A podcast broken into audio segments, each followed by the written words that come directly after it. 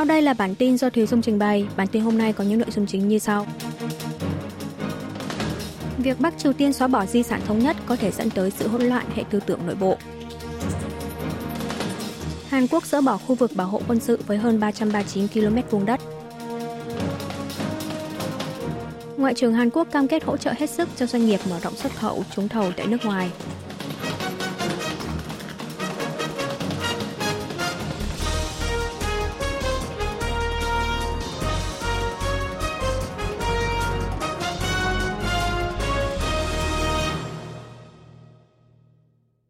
Việc Bắc Triều Tiên xóa bỏ di sản thống nhất có thể dẫn tới sự hỗn loạn hệ tư tưởng nội bộ.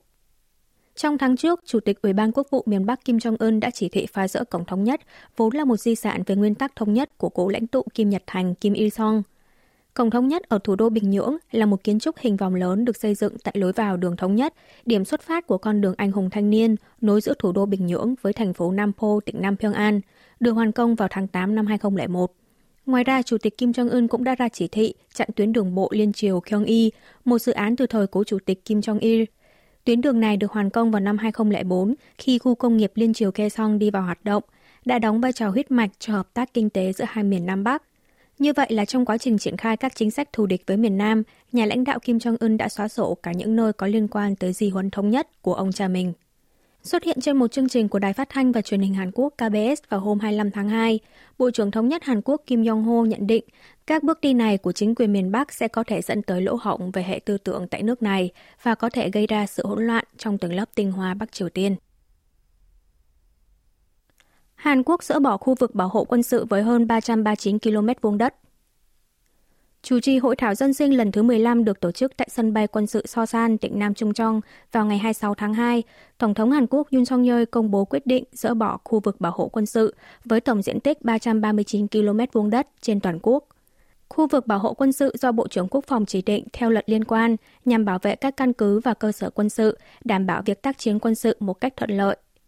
Mặt khác, Tổng thống cam kết sẽ hỗ trợ để tỉnh Nam Trung Trong phát triển thành một trung tâm công nghiệp công nghệ cao, sánh ngang với thung lũng Silicon của Mỹ, vừa là trung tâm trong ngành công nghiệp quốc phòng Hàn Quốc. Ngoại trưởng Hàn Quốc cam kết hỗ trợ hết sức cho doanh nghiệp mở rộng xuất khẩu trúng thầu tại nước ngoài.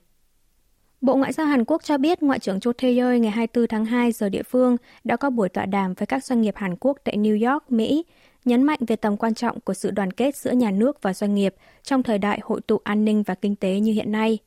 Bộ trưởng cam kết sẽ tích cực hỗ trợ cần thiết để doanh nghiệp trong nước mở rộng xuất khẩu và trúng thầu, xúc tiến ra thị trường nước ngoài. Ông Châu đã lắng nghe các ý kiến khuyến nghị từ phía doanh nghiệp, cho biết sẽ phản ánh các nội dung này vào quá trình thảo luận với quan chức chính phủ và Quốc hội Mỹ về vấn đề tăng cường hợp tác kinh tế giữa hai nước.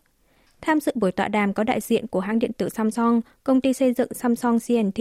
điện tử LG, hãng hàng không Korean Air, tập đoàn CJ, Ngân hàng Trung ương Hàn Quốc, Ngân hàng Phát triển Hàn Quốc, Ngân hàng Uri và Ngân hàng Cung Min, Phòng Thương mại và Công nghiệp Hàn Quốc cùng Cơ quan xúc tiến thương mại và đầu tư Hàn Quốc.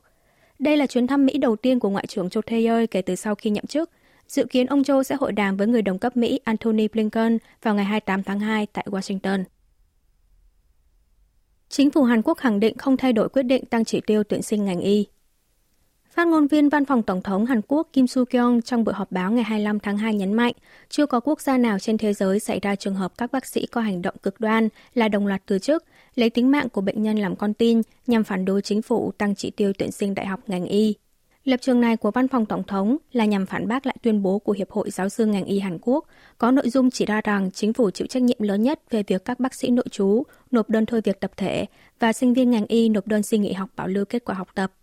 Bên cạnh đó, tránh văn phòng chính sách Văn phòng Tổng thống Song Tae-yun trong buổi họp báo ngày 25 tháng 2 cho biết, chính phủ không có ý định điều chỉnh quy mô tăng chỉ tiêu tuyển sinh ngành y là hơn 2.000 người.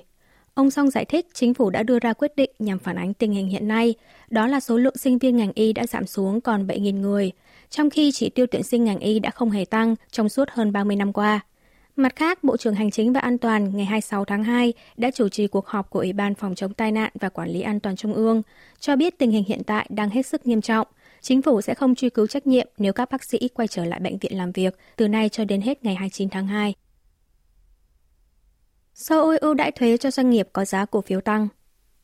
Ủy ban Giám sát Tài chính Hàn Quốc FSC ngày 26 tháng 2 công bố chương trình nâng cao giá trị, một đối sách để giải tỏa tình trạng thị trường cổ phiếu Hàn Quốc bị định giá thấp. Trước tiên, các doanh nghiệp niêm yết cổ phiếu sẽ phải đặt ra mục tiêu nâng giá cổ phiếu của công ty mình trong vòng trên 3 năm, một khoảng thời gian tương đối dài, và định ra thời điểm đạt được mục tiêu đó, cùng với phương án đặt mục tiêu cụ thể ra sao. Các doanh nghiệp sẽ phải công bố mục tiêu của mình sau tháng năm tới. Trong nửa đầu năm nay, Ủy ban Giám sát Tài chính và Sở Giao dịch Chứng khoán Hàn Quốc sẽ công bố hướng dẫn chung về nguyên tắc, cách thức và nội dung công bố cụ thể. Việc lập mục tiêu và công bố là do doanh nghiệp tự quyết định, dù không làm theo hướng dẫn cũng không bị xử phạt. Chính phủ sẽ ưu đãi thuế đa dạng cho doanh nghiệp để hỗ trợ doanh nghiệp hoàn trả lợi nhuận cho cổ đông và nâng cao giá trị. Tháng 5 hàng năm, FSC sẽ khen tặng những doanh nghiệp nỗ lực nâng cao giá trị tiêu biểu.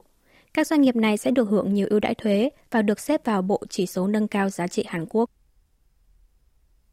Đội tuyển bóng đá nữ miền Bắc tới Nhật Bản đã trận vòng loại cuối cùng Olympic Paris. Đội tuyển bóng đá nữ Bắc Triều Tiên đêm ngày 25 tháng 2 đã tới Tokyo, Nhật Bản để tham dự trận đấu vòng loại cuối cùng Thế vận hội mùa hè Paris 2024.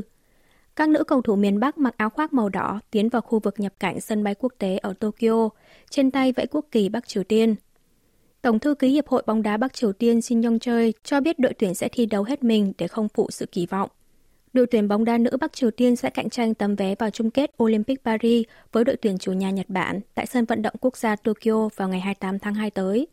Về nguyên tắc, chính phủ Nhật Bản đang cấm người mang quốc tịch Bắc Triều Tiên nhập cảnh vào nước này để trừng phạt việc miền Bắc để cao phát triển hạt nhân và tên lửa. Tuy nhiên, Tokyo vẫn xét ngoại lệ với các vận động viên nhập cảnh để tham dự sự kiện thể thao quốc tế. WTO tuyên bố đạt thỏa thuận hiệp định về tạo thuận lợi đầu tư cho phát triển. Bộ Công nghiệp Thương mại và Tài nguyên Hàn Quốc ngày 26 tháng 2 cho biết 123 nước thành viên Tổ chức Thương mại Thế giới WTO, bao gồm Hàn Quốc, ngày 25 tháng 12 giờ địa phương, tuyên bố đã đạt được thỏa thuận về Hiệp định về tạo thuận lợi đầu tư cho phát triển IFD nhân hội nghị Bộ trưởng WTO lần thứ 13 diễn ra tại thủ đô Abu Dhabi của các tiểu vương quốc Ả Rập Thống Nhất.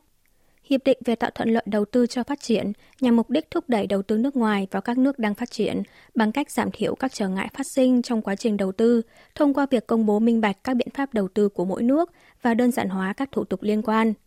Hiệp định yêu cầu các nước phải công khai trước những thông tin quan trọng như luật, quy định, điều kiện và thủ tục phê duyệt đầu tư thông qua một cửa duy nhất, trao cơ hội bình đẳng để các bên lợi ích liên quan đưa ra ý kiến.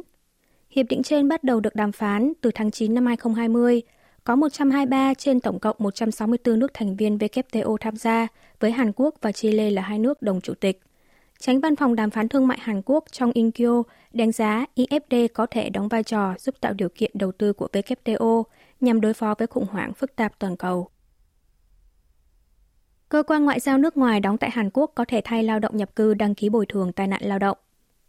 Cơ quan Phúc lợi và Bồi thường Lao động Hàn Quốc ngày 26 tháng 2 công bố đã cải thiện chế độ để viên chức phụ trách lao động trực thuộc cơ quan ngoại giao nước ngoài đóng tại Hàn Quốc có thể đại diện miễn phí cho người lao động nhập cư đề nghị bồi thường tai nạn lao động. Trước đây, ngoài gia đình trực hệ thì chỉ có luật sư, luật sư lao động mới có thể đại diện cho người lao động nhập cư trong các nghiệp vụ về đề nghị bồi thường tai nạn lao động. Theo quy định này, họ có thể gặp bất tiện về rào cản ngôn ngữ hoặc có thể bị môi giới lừa đảo trái phép, vừa bị gánh nặng về chi phí luật sư, với sự thay đổi như trên, lao động nhập cư có thể được hưởng quyền lợi bồi thường tai nạn một cách nhanh chóng. Theo số liệu của Cục Thống kê Quốc gia Hàn Quốc, trong năm ngoái tại Hàn Quốc có 923.000 lao động nhập cư, tăng 10,7% so với 5 năm trước. Do người lao động nhập cư chủ yếu làm việc ở những lĩnh vực hay xảy ra tai nạn lao động, nên dự kiến số vụ tai nạn lao động liên quan tới lao động nhập cư sẽ còn tiếp tục tăng trong thời gian tới. Khai mạc triển lãm di động thế giới 2024 Triển lãm di động thế giới 2024, sự kiện lớn nhất thế giới ở lĩnh vực viễn thông di động, chính thức khai mạc vào lúc 5 giờ chiều ngày 26 tháng 2 giờ Hàn Quốc tại Barcelona, Tây Ban Nha và sẽ kéo dài tới hết ngày 29 tháng 2. Có hơn 2.400 doanh nghiệp đến từ hơn 200 quốc gia trên toàn thế giới tham gia triển lãm năm nay – với chủ đề tương lai là trên hết, các doanh nghiệp tham gia sẽ giới thiệu về những công nghệ tiên tiến và các phần cứng liên quan tới nhiều lĩnh vực như trí tuệ nhân tạo AI, điện toán đám mây, chip bán dẫn, di động và sức khỏe. Hàn Quốc có tổng cộng 165 đơn vị tham gia, trong đó hãng viễn thông KT dự kiến sẽ công bố về hệ thống quản lý giao thông hàng không đô thị UIM thông minh cùng nhiều công nghệ đa dạng ứng dụng siêu AI. Hãng viễn thông SK Telecom thì dự kiến sẽ giới thiệu về trí tuệ nhân tạo ở lĩnh vực viễn thông là mô hình ngôn ngữ lớn Telco. Hãng điện tử Samsung sẽ lần đầu giới thiệu về thiết kế thực tế của nhẫn thông minh Galaxy Ring, một thiết bị đeo thông minh với khả năng theo dõi nhiều thông số liên quan tới sức khỏe. Ngoài ra, các cơ quan và doanh nghiệp Hàn Quốc cũng tổ chức gian triển lãm chung để tìm kiếm cơ hội xúc tiến ra nước ngoài. Quý vị và các bạn vừa nghe xong bản tin của Đài Phát thanh Quốc tế Hàn Quốc KBS World Radio. Tiếp sau đây là chuyên mục tiếng Hàn qua phim ảnh, từng lên sóng năm 2016. Mời quý vị cùng lắng nghe.